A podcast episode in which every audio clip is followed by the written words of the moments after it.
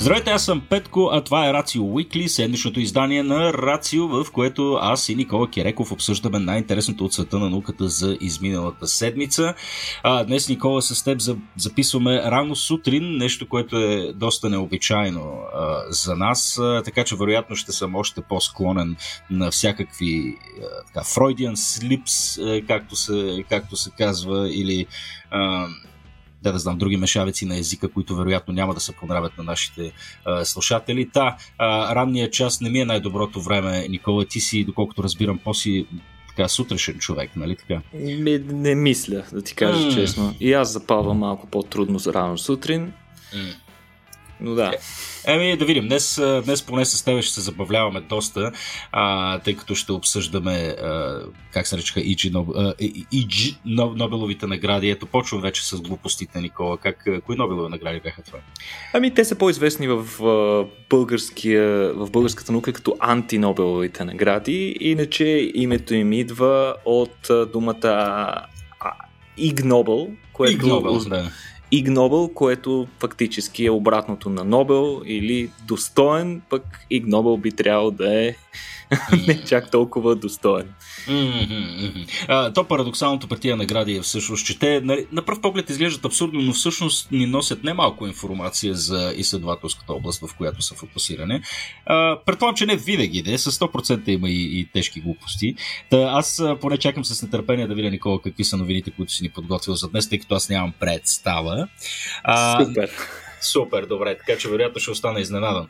А, ами, ако искаш по традиция да си започнем с космическите новини, а, имаше една много интересна новина, която се случи буквално а, с нощи направо през нощта, Петко, в мисля, че 2.30 или 3 часа българско време, нещо от този сорт. Да, само да кажем, че записваме на 16 септември, епизодът ще излезе в неделя, от четвъртък до неделя има време.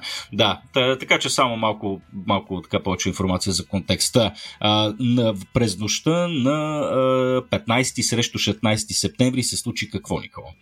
Беше изстреляна първата мисия с изцяло цивилен екипаж в космоса. Това стана на борда на космическия апарат Crew Dragon на SpaceX, като мисията се нарича Inspiration 4. Тя е известна от доста време.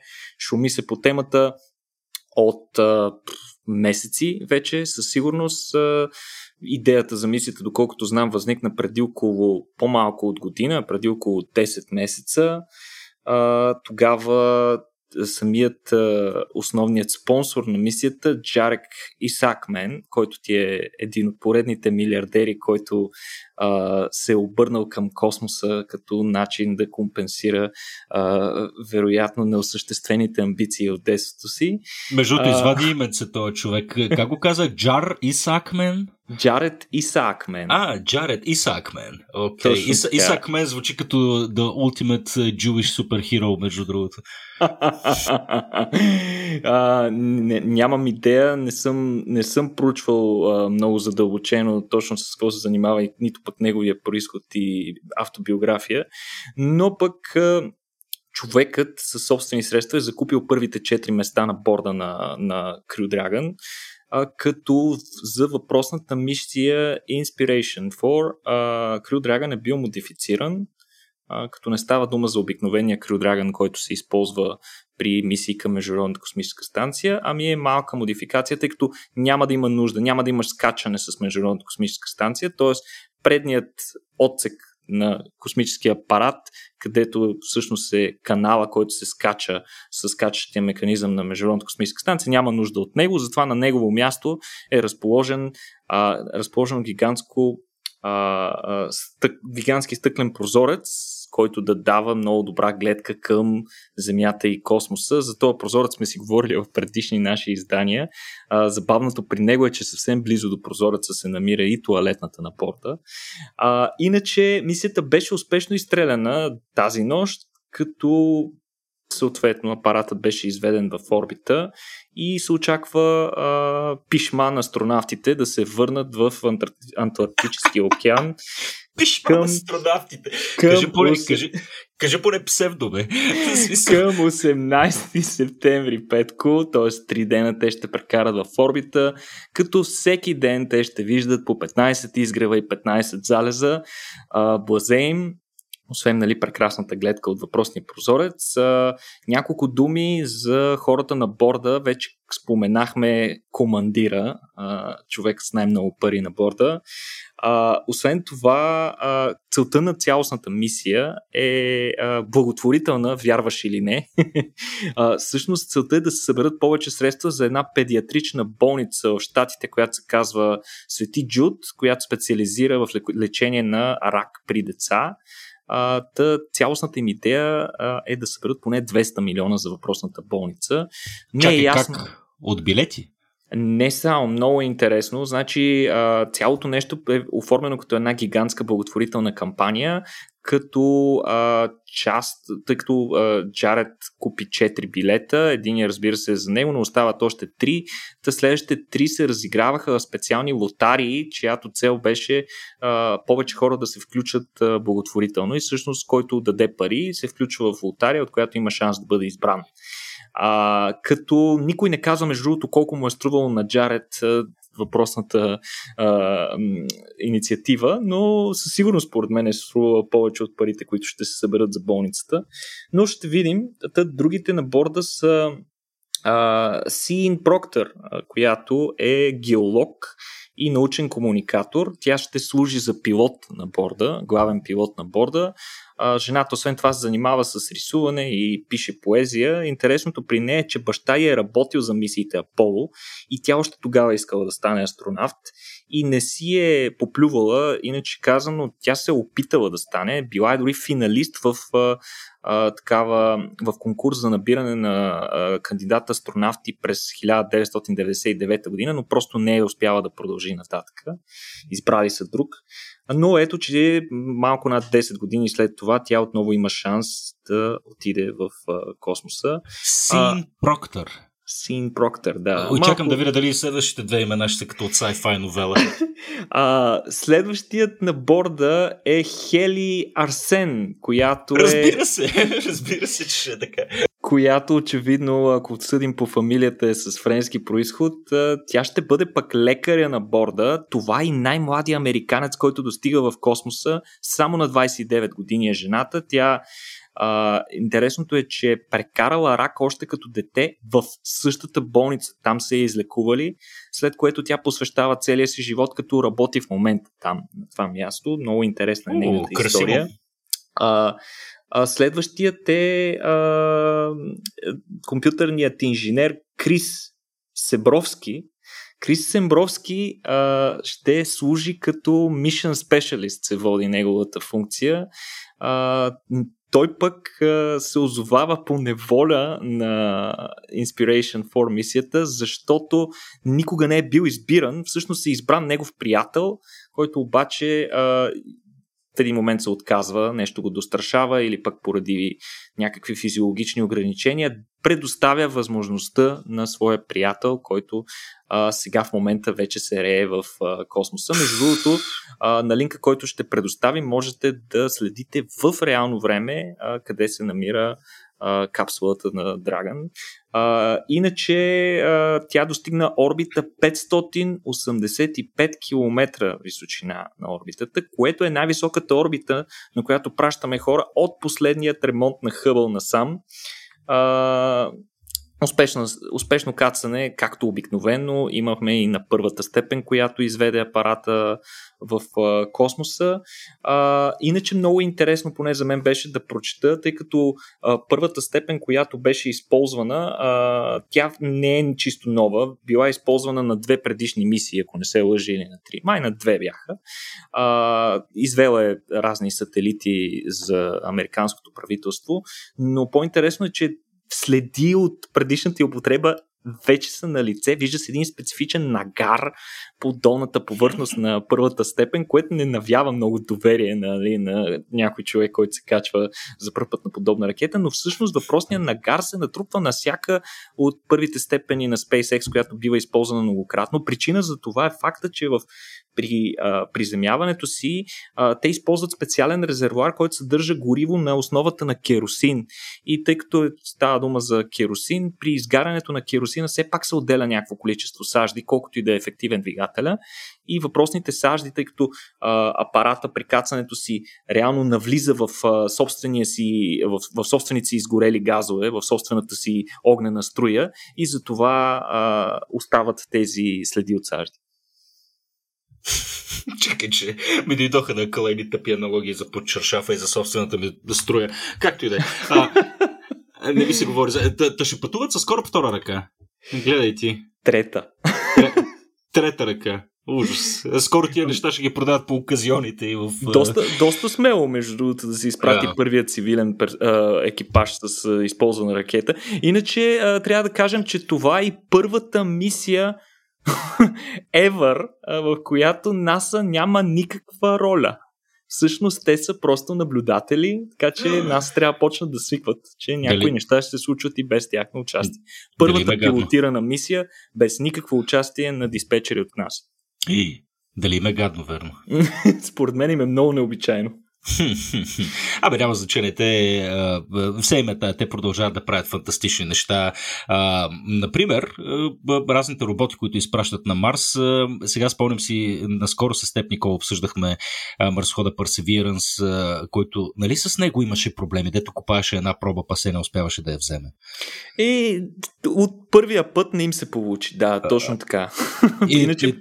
Изправи да. се в крайна сметка или, или Ами справи се, това са най-новите новини. Всъщност при първи, първи опит, както ти сам а, спомена, това става дума за въпросните а, титаниеви проветки, в които ще се съхраняват различни проби, които марсохода ще вземе от ключови места, а, използвайки специалния си дрил, специална бормашина, която използва и самата е проветка, за да а, вземе проба от дълбочина, които проби би трябвало да ни разкрият повече за геологията на Марс, както и за възможността преди да е имало условия, в които да е съществувал живот, а защо не и останки от изчезнал живот малко сме загубили надежда да намерим сега съществуващ при настоящите условия на червената планета, но въпреки това любопитството на геолози и екзобиолози не секва към Марс.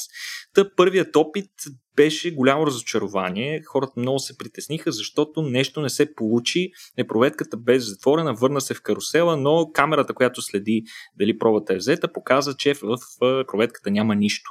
Последствие допълнителният анализ на екипа на НАСА осъществи, че най-вероятната причина за провала е, че консистенцията на а, седимента, от който са взимали проба, не е бил правилния. В смисъл, прекалено рехава е била а, скалата и всъщност а, просто се е изхлузило от проветката и е паднала. А, в началото те обявиха, че ще извършат много задълбочен анализ на, на случилото се, преди да направят втори опит и планираха то да се случи след месеци, но ето, че те са решили да действат по-рано. И забелязваш ли, на... извинявай, Никол, забелязваш как дори най-тривиалните действия, които се извършват на друга планета, всъщност са невероятно сложни. Как... Смисъл да кажеш, че те ще извършат много обстоен анализ на това, което се е случило, защото той бил загребал, па нищо не бил фанал. Някакво много, много ми е странно. Няма, няма компромиси в космоса абсолютно. с такива мисии, абсолютно. Mm. А, рядко си даме даваме да разберем, че на такива огромни разстояния и при толкова скъпи мисии нищо не се оставя на шанса. Така, предполагам, че доста инженери са получили някакъв тип нервна криза след случилото се, но на 6 и 8 септември, два поредни дни, т.е. през един ден, Perseverance е показал, че персевирва, тъй да се каже, и е успял да вземе по една проба от много по-здрава скала, която са си избрали. На дъното на кратера Езеро се случва действието. Вече ще го наричам Езеро, защото много хора ми правят а, забележка, че не трябва да бъде Джезиро. Така че Езеро ще си го наричам по-славянски, Та въпросното място не се казва езеро случайно. Ако ви прилича на нещо, то това е защото Прилича на езеро. Бил, защото районът е бил езеро според последните анализи геологични преди около 3,5 милиарда години. А, та пробите са с дебелина на молив, Петко, и дължина около 6 см. Те а, а, вече са съхранени успешно в въпросния карусел. А, скалите, от които се са взети пробите, показват ясни признаци за продължително взаимодействие с вода. Това са предварителните анализи на другите инструменти на Perseverance го сочат, което е поредното доказателство, че продължително наличие на вода на повърхността е имало в миналото, имало е големи водни басейни и вероятно океани а, на повърхността на Марс, който е бил фундаментално различен от това, което виждаме днес. А, солните минерали в скалните проби а, се предполага, че може да съдържат микромехурчета, затворени вътре в тях, които да съдържат древна марсианска вода. Това е не мога да ти кажа какъв фурор а, за всеки екзобиолог, който би искал да види какви са били условията в тези океани преди 3,5 милиарда години и колко време, разбира се, са продължили да съществуват те. А, а в тези микро, микроводни мехурчета може ли да има микропрешелци някакви? Защо не? Защо? Най-вероятно няма как да са живи, но при всички случаи може да има останки от органични молекули, които да свидетелстват за тяхното съществуване преди много време. То това ще я да кажа, то няма значение дали са живи или не в крайна сметка, дори да откриеш труп на пришелец си е... Но за да разберем и да анализираме въпросните мехурчета, трябва да си вземем пробите. Това не се знае кога ще се случи, но то е вече планирана мисия а, с, а, в колаборация между нас и Европейската космическа агенция, при която да се изпрати друг апарат, съдържащ ровър, който да отиде да вземе оставените от Perseverance проби, след което с ракета да ги изстреля в орбита, в орбита един сателит, един орбитален апарат да ги хване, след което оттам да ги изстреля към Земята. Jesus. По път към Земята въпросният апарат трябва да отдели пробата, която да навлезе по правилния начин в нашата атмосфера доста места, където нещо може да се обърка, но всички стискаме палци, нещата се случват както се случват до тук, по мет и масло въпросните данни, които съберем, пък ще ни дадат повече информация как е изглеждал Марс преди стотици милиони години, когато по повърхността му още е текла така безценната за нас синя вода. Да, за съжаление не може да погледнем какъв е бил Марс преди стотици милиони години, поради простата причина, че той се намира толкова близо до нас, но знаем пък, че гледайки достатъчно далеч навътре в Вселената, именно това са и времевите рамки, в които наблюдаваме. Дали така, Никола, 100 милиона години далечина, светлинни години от Земята, успеем ли да хвърлим едно око с оптика, не с някакви странни инструменти, реално виждаме състоянието на тая планета или обект преди 100 милиона години. А, правилно ли го казах или не? Абсолютно, точно така. Да, точно така Гледаме да. не само в разстояние, ами и в време. Да, точно така. Да, дето си говорихме, че ако някой ни гледа от Алфа Кентавър, в момента вижда динозаври, така ли беше? Или, или не, по-скоро не от Алфа Кентавър, ами от а, не, не. Защо? Ако ни гледа от Алфа Кентавър, ще вижда нещо, което се е случило преди около 4 години. Да, верно. верно. Да, 4 светлини години, да. Ха, mm-hmm. ами, ами не знам тази аналогия откъде дойде. Вероятно се говореше за някакво друго по-далечно съзвездие. А, както и да е, сега способността ни да гледаме дълбоко в космоса е изключително важна, не само за науката, а и заради тези изключителни вдъхновяващи образи, които може да си изпринтиме на фототапет. А, най-вече говорим тук за, за Хъбъл и за други а, методи. А, та сега, тъй като на Хъбъл вече му изтича живота, както и на всички нас, всички разчитаме на новия, новия телескоп Джеймс Уеб. А, какво се случва там, Никола, тъй като той не трябваше ли да се изстреля е сега другия месец? Значи аз съм го споменал и в предишни епизоди, но най-забавното е, че а, една моя приятелка от а, Европейските южни обсерватории ми е разказвала, че всъщност има вече второ поколение PhD-та, които записват а, записват PhD, т.е. докторантура по-нашему в а, въпросната организация с проекти, които предвиждат да се вземат данни от въпросния телескоп. Т.е. това са хора, които са записали програма за телескоп, който не е изстрелян. И по злощастно обстоятелство Джеймс Уеб е един от, една от най-дълго отлаганите мисии. И а, всъщност а, това, което виждаме в момента е, е поредното отлагане. А, не знам дали това би зарадвало някой или би го изненадало, но вече от НАСА се кълнат, че това е последно. А, мисля, че три отлагания от началото на годината имаше на въпросният апарат. А, трябваше последното беше а, за 30 октомври, след като беше отложен, мисля, че с още 4 седмици, но сега ще бъде отложен с още 6 и остава последно за 18 декември. От тук мисля, че трябва да започнат залозите, дали ще стане тази година или не. Букмейкерите могат да направят пари от случващото се, но пък всички ние стискаме палци все пак изтръването да протече успешно, защото инвестициите и очакванията от този телескоп наистина са гигантски. Цялото оборудване вече е в любимия ми град, в Френска, Гиана, Куро. А, та, там апарат се интегрира петко с ракетата Ариана 5, която ще бъде а, всъщност ракетата носител, която има най-важната роля през последните години а, и не случайно е избрана и Ариана 5. Тя има изключително, м- изключително добър трак рекърд от а, история на изстрелване на всичките не си спомням последно кога беше последното неуспешно. Много, много добре се справя въпросната ракета. От нас са заложени на сигурното.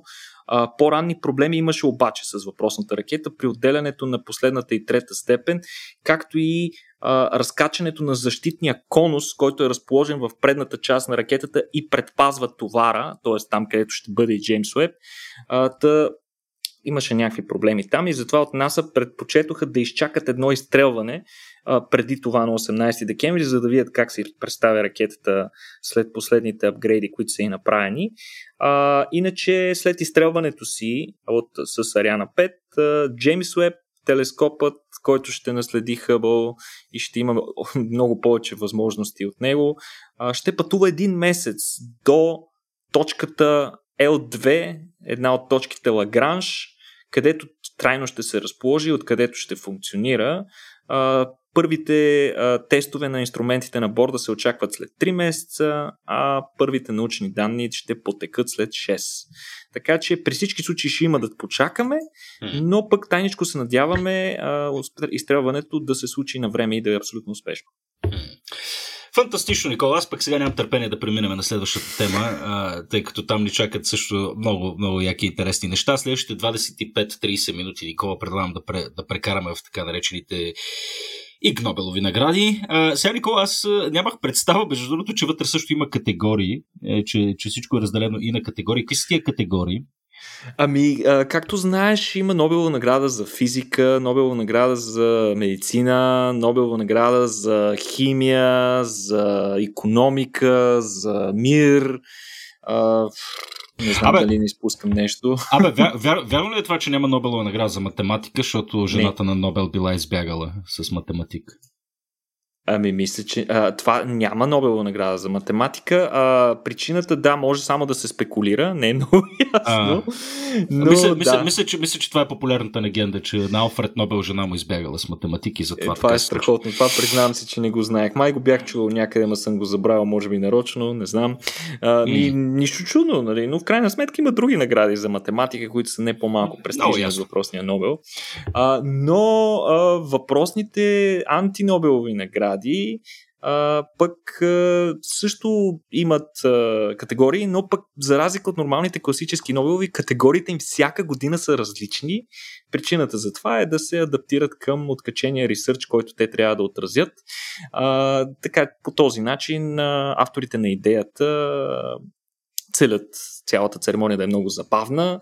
те бяха раздадени на 9 септември тази година в специална онлайн церемония за втори пореден път след миналогодишната церемония. нещото се случва онлайн. нека припомним идеята на антинобеловите награди или на IG Нобеловите награди е първо да ни накарат да се посмеем на нещо забавно, да видим, че и учените правят забавни неща, но и след това да се замислим, че дори в най-забавните на привидно забавни неща, всъщност се крие доста наука, която може да бъде полезна и да има реално приложение. А, октомври месец са истинските Нобелови награди. Октомври е месец на Нобеловите награди, затова антинобеловите традиционно се връчват в предходния месец, септември. 10 антинобелова награди бяха раздадени тази година за учени от общо 24 страни на 6 континента. Който му е интерес може да прочете повече за историята на антинобеловите награди, които традиционно се връчват по принцип в а, а, университета Харвард, а, когато нали, действието не е онлайн, но там има ужасно много символика, просто цялото нещо е а, изключително комично, а, всичко, което се случва е много смешно направено, а, като идеята е точно такава да да се направи един опит за научна комуникация чрез комедия а, и да се покажат много интересни примери за забавни а, научни проучвания. Добре, бе, тези учени не им ли гадно? Защото сега те, окей, правили са някакви изследвания, които в последствие стават за, пошме, за посмешище и така нататък, но те съвсем сериозно са си подхождали към, към, към тяхната си идея и накрая ги пръскат от... Ами, е, е, много често се случва в интерес на истината някой от тези, някои от печелившите хора да не се явят на церемонията, да, да откажат да се явят, да. се разсърдят точно така, но през последните години не е имало много такива случаи случаи, тъй като а, все по-често учените поглеждат с чувство за хумор на това нещо и дори се смята за престижно а, да си вземеш а, IG Нобелова награда. Най-малкото а, голяма част от прожекторите пък се обръщат към теб, което ти дава възможност да изрекламираш и останалата част от изследванията, които правиш и да обясниш всъщност защо ги правиш. А, което, което пък а, си е важно в науката. Няма, няма лош пиар да се Няма лош пиар, точно така. Добре, Аре да почваме с категориите. Сега Нобел за мир. Нобеловата награда за мир, Петко, ще ти прозвучи ужасно актуална за теб самия, но и а, позната, тъй като това е една от антинобеловите награди, които ние двамата с теб, разбирай аз, познахме а, отразихме тази новина малко по-рано. Та на антинобеловата награда за мир се връчва на Дейвид Кериер за изследването, че брадите при мъжете могат да са еволюирали, за да, ги, за да ни предпазват от топалки. А, та, тяхното изследване, ние си говорихме за него в един предишен подкаст, включваше една експериментална постановка, при която върху една специална а, кожа, не си спомням, мисля, че беше свинска, се поставяше а, парче а, вълна, което да симулира а, нали, брадата. И с един специален а, апарат, който нанася удари, се измерваше силата на удара. И това, което те установиха, е, че наистина има 37% намаляване на енергията на удара в сравнение с гладката кожа, което според се интерпретира от учените, че това е анатомична специализация за и умручен бой, която се е развила в някакъв етап от еволюцията, която нали, хората, които са се справили по-добре с това, са давали по-голямо поколение. А, самият, самият главен учен твърди, че брадата никога няма да те спаси от много силен удар, нали, пласиран достатъчно точно, но може да предпази костите и кожата от по-сериозни травми. Друго интересно нещо, аз веднага се разрових. Петко, виждал ли си брадати боксьори? Не са Абе, много чести, нали? Сега, като го споменаш, има ги в тия по-новите формати MMA и прочее, където повече са боричкат, между другото. Точно така. А, в интерес на истината аз се разрових и се оказа, че много дълги години е имало рестрикции по темата, точно защото се е вярвало, че дава някакво нечестно предимство брадата, но много мюсюлмански а, а, състезатели са се оплакали, че това е някаква форма на а, на сегрегация спрямо от тях, нечестно и така нататък, и че ги карат да си махнат брадите, които за тях са почти свещени. А, та, в крайна сметка, а, в момента ситуацията е, че в професионалния бокс Бърдите са разрешени вече от сравнително скоро, преди няколко години, но само ако са подкастрени до определена дължина. В олимпийския и аматьорския бокс е абсолютно забранено, трябва да си с гладка кожа и както ти каза, в ММА, в ММА е позволено. Като тук трябва да споменем нещо много важно, според мен е по-важното нещо при брадите, особено тези, които са не е толкова мекотящия им ефект, колкото факта, че те скриват очертанията на лицето на противника и съответно пречат на човека, който иска да не се удара, да се прицели достатъчно точно. Mm-hmm. И това е една от причините, всъщност, дори в професионалния бокс, където е разрешено, да искат те да са подкастрени, така че да не се разваля профила на лицето, т.е. да не дават под никаква форма нечестно предимство. Но това беше а, чисто ироничната награда, свързана с тупаници и умручен бой, която се връщва за мир. Фантастично. Да, да, аз го разпознавам особено последната причина, тъй като на мен ми липсва волева брадичка и затова съм е скрил под гъста брада, така че I, I get it, не за да се крия от топалки. А, другата, следващата категория, Никола, много ме изкефи. А, Павло Блавацки от Монпелиер Бизнес Скул е направил нещо фантастично, с което отново ние всички можем да кореспондираме по някакъв начин. Става дума за антинобеловата награда за економика, която се връчва на въпросния човек за неговите изследвания, с които, при които той е използвал компютърни алгоритми и е установил зависимост, която показва, че нивото на корупция в една държава корелира с това колко са дебели политиците. Сега, Петко, кажи ми, че това не си го забелязвал вече. мисля, че, мисля, че бях 9 годишен, когато това нещо ми направи впечатление. По какъв начин се изменят политиците, докато престояват известно време в властта. Ага, ага. Спомням си, спомням си Борисов в ранните му години колко беше Колко беше в тален, а? Да, колко беше в тален. Спортист човек, нали? Не се търкаля.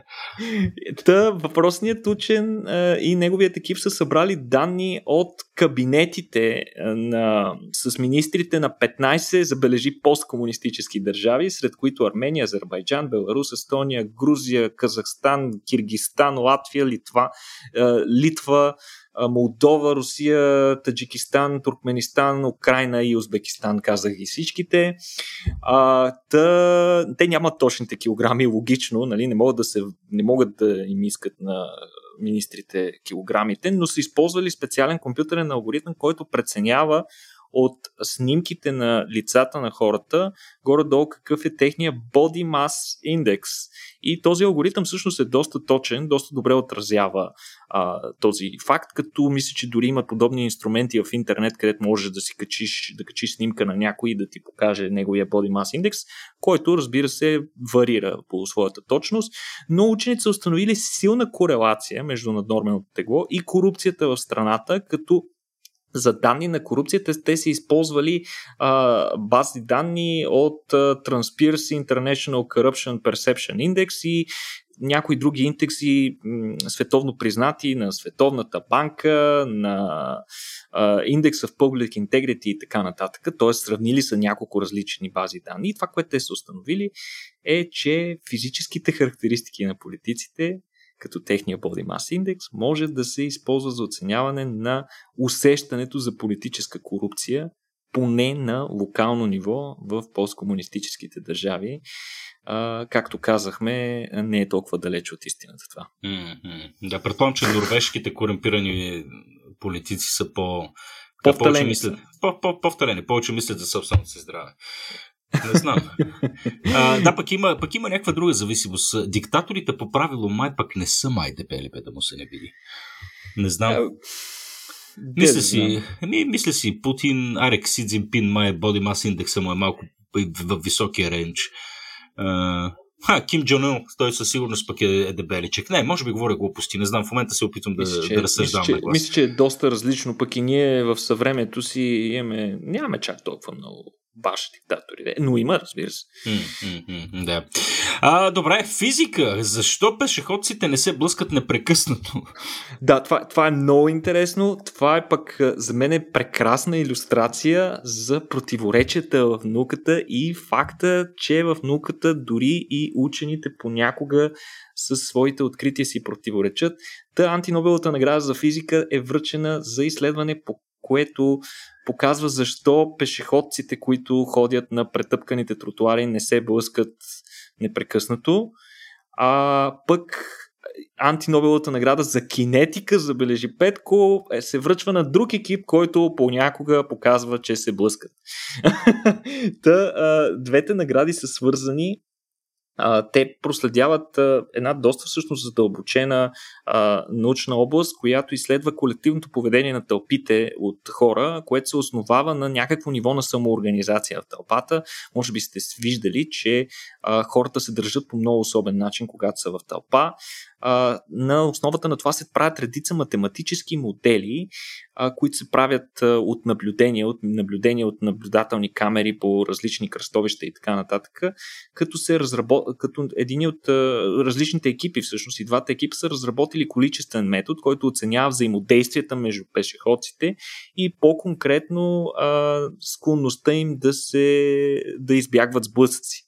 Сега първият екип, първият модел, който показва, нали, че сме много добри в това да избягваме сблъсъци помежду си, като сме в тълпа, проследява статистически скоростта на пешеходците, сравнява планираната с реалната траектория. Изобщо изключително научно е цялото нещо. А, по-рано не знам дали споменахме, но едно от условията да спечелиш антинобелова награда е да публикуваш в реален научен журнал, който е общо, а, общо световно признат. Та всички тези изследвания, а, за които ще а, поставим и а, линкове, може да ги прочетете, а, оригиналните статии, те са публикувани в такива издания. Та, тези, тези първите учени са изследвали различни тип поведения за избягване на сблъсъци, като изместване страни, спиране и разбира се са проследили редките според тях случаи, в които а, пешеходците се блъскат. Във второто изследване обаче а, пък учените твърдат, че те практически се неизбежно ще се блъснат рано или късно, блъскат се според тях непрекъснато, като те дори са изследвали разликата между разсеяни и неразсеяни пешеходци и според техния модел те не са успели да установят съществена разлика в броя на сблъсците, т.е. и двата типа трудно избягват сблъсъци. Избягването на сблъсъци според учените е кооперативен процес, който изисква взаимно предсказване на действията на съседни индивиди и колкото са повече индивидите, толкова по-трудно е това нещо да се случи, колкото по-висока гъстотата, защото в един момент всеки човек трябва да предсказва движението на множество предмети едновременно и явно, че а, мозъчният капацитет се изчерпва, поне според интерпретацията на учените. А, иначе въпросните изследвания, макар и смешни на пръв поглед а, и безмислени ще ми се сторят на някои хора, те пък могат да се използват при дизайна на по-добра градска среда и инфраструктура, както и при менажирането на трафика от хора, за да се гарантира по-високо ниво на безопасност. Така че поредния пример как нещо смешно всъщност може да е доста полезно. Ми, много готино изследване. На мен това много, ме, много ми харесва. Наистина. И на пръв поглед си е абсолютно полезно, както ти каза. Не знам. Говорейки за полезно, Петко, следващият антинобел се връчва за ентомология. Ентомологията за хората, които не са срещали често тази дума, е науката, която изследва насекомите.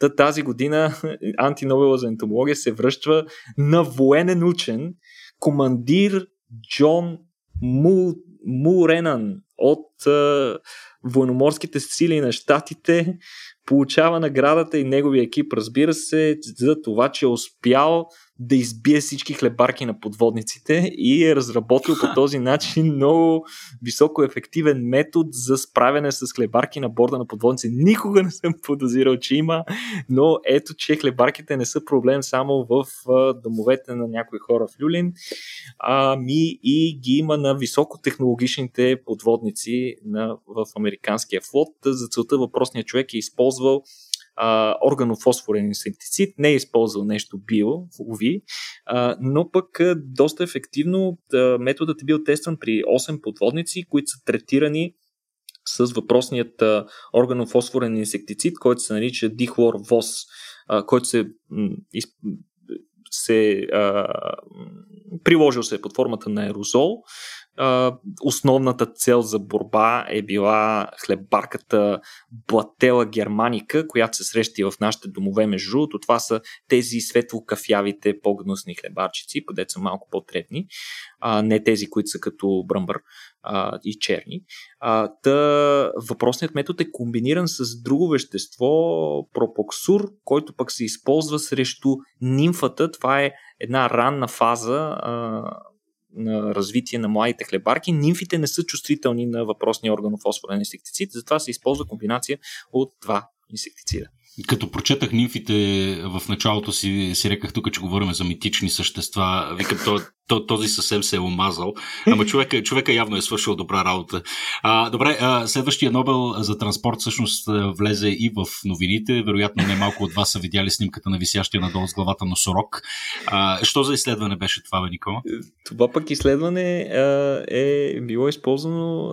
целта на въпросното изследване е да се установи кой е най-ефективният и здравословен начин да пренесеш опоен носорог. И това, което учените са установили е, че най-добре за неговото здраве може би той да бъде носен с главата надолу, т.е. закачен за краката. Въпросното изследване е направено от а, мултинационален екип с учени от Намибия, Южна Африка, Танзания, Бразилия, САЩ и Великобритания, които са установили, че връзването на черните носорози за краката им е по-здравословно за тях, като за целта те са използвали те са упоили 12 носорога, 9 мъжки и 3 женски, с средно тегло от 1137 кг. Нека не забравяме, че носорога продължава да бъде едно от най-големите животни на планетата ни, след там слон, там, даже мисля, че носорога е малко по-голям от хипопотама, ама не съм сигурен, трябва да се провери това.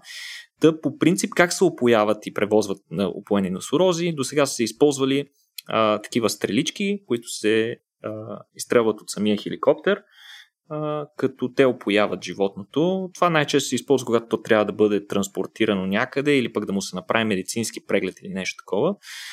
Опоеният носорог се поставя обикновено в мрежа и след това, която се връзва за хеликоптер и хеликоптера го дига. Но докато го дига, разбира се, формата на носорога е такава, че той се обръща на страни и, и, и всъщност бива пренасен във въздуха в продължение на някакви там десетки минути на страни, което според учените е по-лошо за неговата респираторна дихат, или дихателна система, а, като създава много по-голям риск от задушаване, затова използвани от тях метод с връзване на носорога за четирите крака и возенето му надолу с главата, а, колкото да изглежда зрелищно, всъщност има някакъв физиологичен смисъл.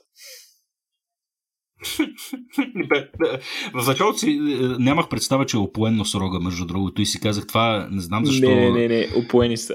да, не знам, не знам, защо хората се хилят на това нещо, си го представих като някаква софистицирана форма на мъчение, ама се оказа, че не е съвсем така. А, добре, екология. Е, това пък е някакъв абсурд. Предполагам, не е проведено изследването в Сингапур. не, не съм сигурен точно къде беше, но а, наградата, тази годишната награда за екология се връчва на учени, които разкриват разнообразието на бактериите, обитаващи сплютите по тротуара дъвки, Петко. Честито, на който му хрумне някаква откачена идея и иска да направи наука за нея, сега е вашия шанс. Виждате, че някои хора... а, всъщност и това нещо има приложение, разбира се най-вече да се разбере колко дълго време евентуално някакви патогени живеят на тези места, доколко са опасни и, колко, и какво трябва да се направи, за да може да се биоремедира, както се нарича, тротуарите, на които дъвките често биват размазани, особено такива а, мраморни и гранитни плочки, там се получават ни черни гадни петна. А, та, въпросното изследване може да ни помогне да се отървем от тях по-лесно. Човека е събирал дъвки. Еми, стъргал, да кажем. Стъргал. Оф, на какво ли не са готови учени? Ти кое е най-странното нещо, което си правил, бе, Никола? Нали? Ти си е, учен в крайна сметка. С каква, каква материя най-странна си работил до сега? Ох, не мога да се, не мога да се сети така, като ми казваш, но е, той при вас идеята, идеята за странно е малко по-различна от тази на конвенционалните човешки същества. Точно така, да. Добре. А, новела по биология. Сузан Шец от Люнд Юниверсити. Какво е направила да, тя? Тя получава антинобела за биология за нейните задълбочени изследвания върху различните звуци и вокализации, които издават котките при комуникация помежду си много интересно. Очевидно, английски язик има повече глаголи за а, различните типове звуци, които издават а, котките. При нас аз се сещах само за мъркане, мялкане, мючене и виене, но а, те имаха повече. А, та, тя е опитала да, пред, да предаде някакъв а, реален социален контекст за всеки един от тези звуци, като е, през годините е записала хиляди такива. Е, това, това, това ще е много яко, ако това е някакъв общо достъпен архив.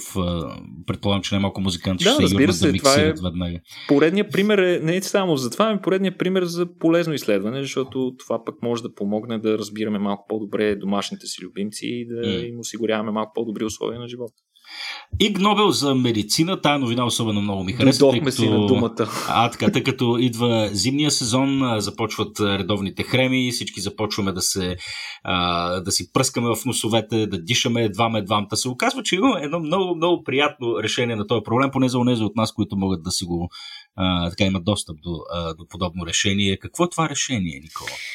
За това решение беше връчена тази годишната антинобелова за медицина на професор Чем Булт, може би, или Кен Булт, нямам представа точно как се чете, от клиниката Хелброн в Германия, за изследване, което предполага, че забележи сексът с оргазъм, Петко, е поне толкова ефективен за отпушване на запушен нос, колкото конвенционалните антиконгестанти, иначе казано капки за нос и така нататък, mm, които си пръскаме в носа. въпросният човек е бил вдъхновен от лични наблюдения. Нямам идея, нали, хората как ги правят тия лични чак, чак, чак, чакай, учените правят секс, това ли искаш да ми кажеш? Да, представя си, Петко, стига се и до там. Някакви невероятни крайности. Та, след като е видял, забелязал някакви неща по себе, заподозрял някакви неща по себе си, той е събрал група от доброволци, колеги, а, които са предварително били са обучени да си мерят потока на въздух през носа с специално устройство, а, като те са били инструктирани да го правят това преди, по време и след а, секс на равни интервали. А, въпросното а, анализа на данните, които е получил човека показва, че отпушването на носа следствие на оргазъм е за трае поне един час. Хм. Не е много ясно как работи. Вероятно става дума за комбинация от възбудата, физическото натоварване, както и хормоналните промени, които се наблюдават при секс и особено при оргазъм. А, човекът а, се оплака, нали, това ми беше най-забавното от всичко, че не е получил добри данни от много от участниците, като цитирам някои хора просто не могат да се съсредоточат при използването на устройството 5. Това е... Моли такова нещо сега. Моли такова нещо. Не думай. Правиме наука тук, бе. Бъдете малко по-сериозни. А между другото, каква му е била контролната група? И като говорим за секс, а, а, говорим за моно а, или, или за такова? Смисъл, мисъл, мастурбация в случая помага ли или унанизъм? Не, не. Доколкото знам са набрани двойки. Mm-hmm, които е трябвало mm-hmm. да правят секс а, заедно. С запушени носове. Контролната, контролната група вероятно са просто хора, на които им бил запушен нос, защото са били пълни или нещо такова. Хм, интересно. А, добре, това, това вероятно ще бъде цитирано много а, в следващите няколко месеца от наши слушатели. А, аз вероятно ще си позволя поне веднъж да го цитирам. Вече си представям каква ще е реакцията на жена ми, но... Еми, има, има шанс да ти помогне в нужда. Оф, Или да ти на нея. Да видим, да видим. Добре. А, Иг Нобел по химия. Джонатан Уилямс. Първият човек с конвенционално име от нашия разговор днес. като Джон Смит малко, нали? Та, Джонатан Уилямс всъщност е атмосферен химик от института Макс Планк по химия, като той заедно с колегите си са показали а, как ароматните съединения, отделени от зрителите в кинозали, се променят според това дали филма, който давате е свързан с насилие, комедия, драма или нещо друго.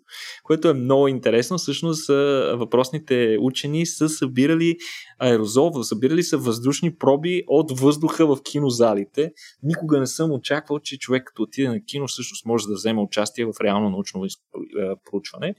Иначе... Да, още повече едва ли предполагаш, докато гледаш филма някакъв крипър ти събира аерозолите. Да, аз си, го, аз си го представям как ти издебва Петко в гръб с една, с една тръбичка и тъкмо в разгара на някакъв трилър, нещо, примерно психопата с ножа ще излезе из тъгъла и той с някаква машинка прави точно до ухото ти, примерно. Фантастично. Иначе не е било точно така, но това, което, на което се основава въпросното изследване е реална наука. Хората знаем от край време, че непрекъснато отделяме летливи съединения в околната среда, най-вече от кожата си в отговор на аудиовизуални стимули и в зависимост от емоционалното си състояние. А, не по-важният въпрос, между другото, който редица учени а, са повдигнали е дали другите хора могат да усещат тези сигнали.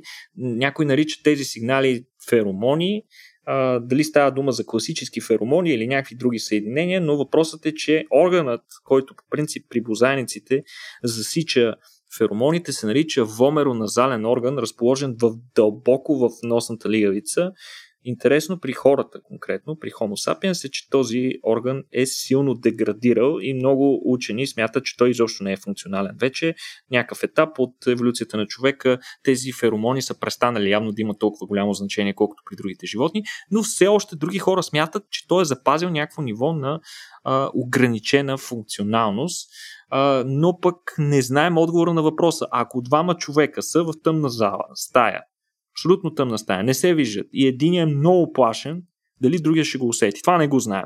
Не това а, изследва въпросният учен, обаче а, екипът му са следили нивата на въглероден диоксид и над 100 различни летливи органични съединения във въздуха на киносалони, както споменахме по-рано, и са успяли да хванат зависимост в, за повишаването на нивата на определени молекули при един или друг вид, един или друг вид жанр филми, и при което се е наблюдавало консистентно при различна аудитория. Тоест същия филм сменя се публиката, другата публика реагира отново с отделяне на конкретните съединения, т.е. е било а, имало е зависимост определено.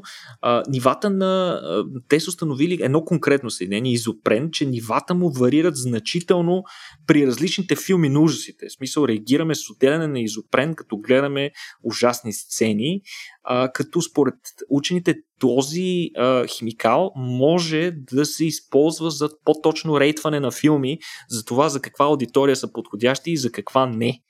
А, иначе, синхронното отделяне на човешки химични сигнали отваря възможността за ние да измерваме по неинвазивен начин как групи от хора реагират на дадени стимули. Това е страхотно страхотен инструмент, който поведенческата наука може да бъде да я използва, както разбира се и в психологията и не на последно място в рекламната индустрия. Така че въпросното изследване може да изглежда банално, но пък а, има реални приложения в много сектори. Фантастично, Никола, фантастично. А, тук имаш един много хубав цитат, който все пак искам да използваш. Това, това, този цитат от въпросната харвардска така, церемония по връчването ли е, или? Точно така, това е традиционният начин, по който, тъй като това беше последният антинобел, не знам дали ги броите хора, дали се смеете тайничко сега, докато шофирате или някъде ни слушате. А, но, за съжаление, това бяха, няма повече. Но традиционно церемонията завършва с един израз, който водещият трябва да каже. И този израз на български се превежда ако не сте спечелили награда днес и, и особено ако сте, ви пожелаваме повече късме следващият път. много готино, фантастично. Никола, благодаря ти много за а, това, че ни разказа какви бяха антинобеловите награди за тая година. А, чакаме, да, чакаме да срещнем и другите с нетърпение. Между другото, нещо, което сме подготвили за другата седмица, а, една кратка новина е, че женските октоподи замерят досадните мъжки с предмети. Предполагам, че е шорт листът за следващите награди. Ами аз я бях, а, а, аз я бях подготвил няколко такива абсурдни а, животински новини, които имат потенциал да видим дали ще познаем да до година някой от антинобелите. Mm. Та ще си говорим в някои от следващите ни подкасти и за такива абсурдни животински е, новини. Точно така, деца вика Stay tuned. Очаквайте следващите ни епизоди, където ще си говорим за още такива абсурдни неща. А, междувременно едно бързо напомнене. А, на 24-25 септември тази година, или това е всеки последен петък на месец септември, а, се провежда нощта на учените. А, това е едно международно, международно събитие, което се провежда традиционно в България. Ние традиционно също участваме. А, тази година събитието се провежда в близо 10 града. София, Пловдив, Стара Загора, Русе, Варна, Бургас, Шумен, Велико Търново, Хасково и. А, ние ще участваме с две събития, едното в София, другото в а, Пловдив, в София екзопланети, в Пловдив за динозаври. А, така че а, така 24-25 и това е една чудесна възможност да прекарате една страхотна нощ с малко повече наука в живота ви. А, иначе програмата съвсем скоро или вече е налична към момента, в който слушате този епизод на сайта www.nauka.bg наклонена черта нощ 2021. А, как се наричаше тая програма? K-Trio, нали така? K-Trio 5 е програмата на Европейската комисия ли беше, Никола, или на някоя друга организация? Финансира се от Европейския съюз по програма Дейности Мария Кюри. Точно така, да. Благодаря Иначе, ти. Иначе само нещо важно да отбележим. Събитията на Рацио ще се случат в аванс, малко mm-hmm. преди 24-ти. Имате шанс да отидете да ги гледате тях на живо. Събитието ни за екзопланети с международно известният учен Трифон Трифонов, българин, който се занимава, поредният българин, който е в топ класациите на изследователи на екзопланети с две големи открития само за тази година. А пък на 23-ти гостуваме на втория по големина град Ловдив под тепетата в кино Орфей. Ще си говориме с Владо Николов, който ще ни разкаже повече за времето, в което динозаврите са властвани. Ако не успеете да присъствате на живите събития, може да гледате записи на тях по време на нощта на учените и след това. Точно така. Благодаря ти много, Никола. Благодаря и на вас, нашите слушатели, е, на хората, които ни подкрепят, е, най-вече на нашите патреони. Нашите патреони, само за тези от вас, които още не знаят, макар и това вече да го чуват сигурно за стотен път, получават някои по-ексклюзивни неща, като достъп до нашия Discord сервер, запазени места за събития и също така по един специален епизод, който ние с Никола подготвяме всеки месец. Така че ако искате да се облажите с тези леки привилегии, може и вие да ни подкрепите на сайта patreon.com наклонена черта Рацио БГ. Благодаря ви, че ни слушахте, благодаря ти и на теб, Никола, и до следващия път.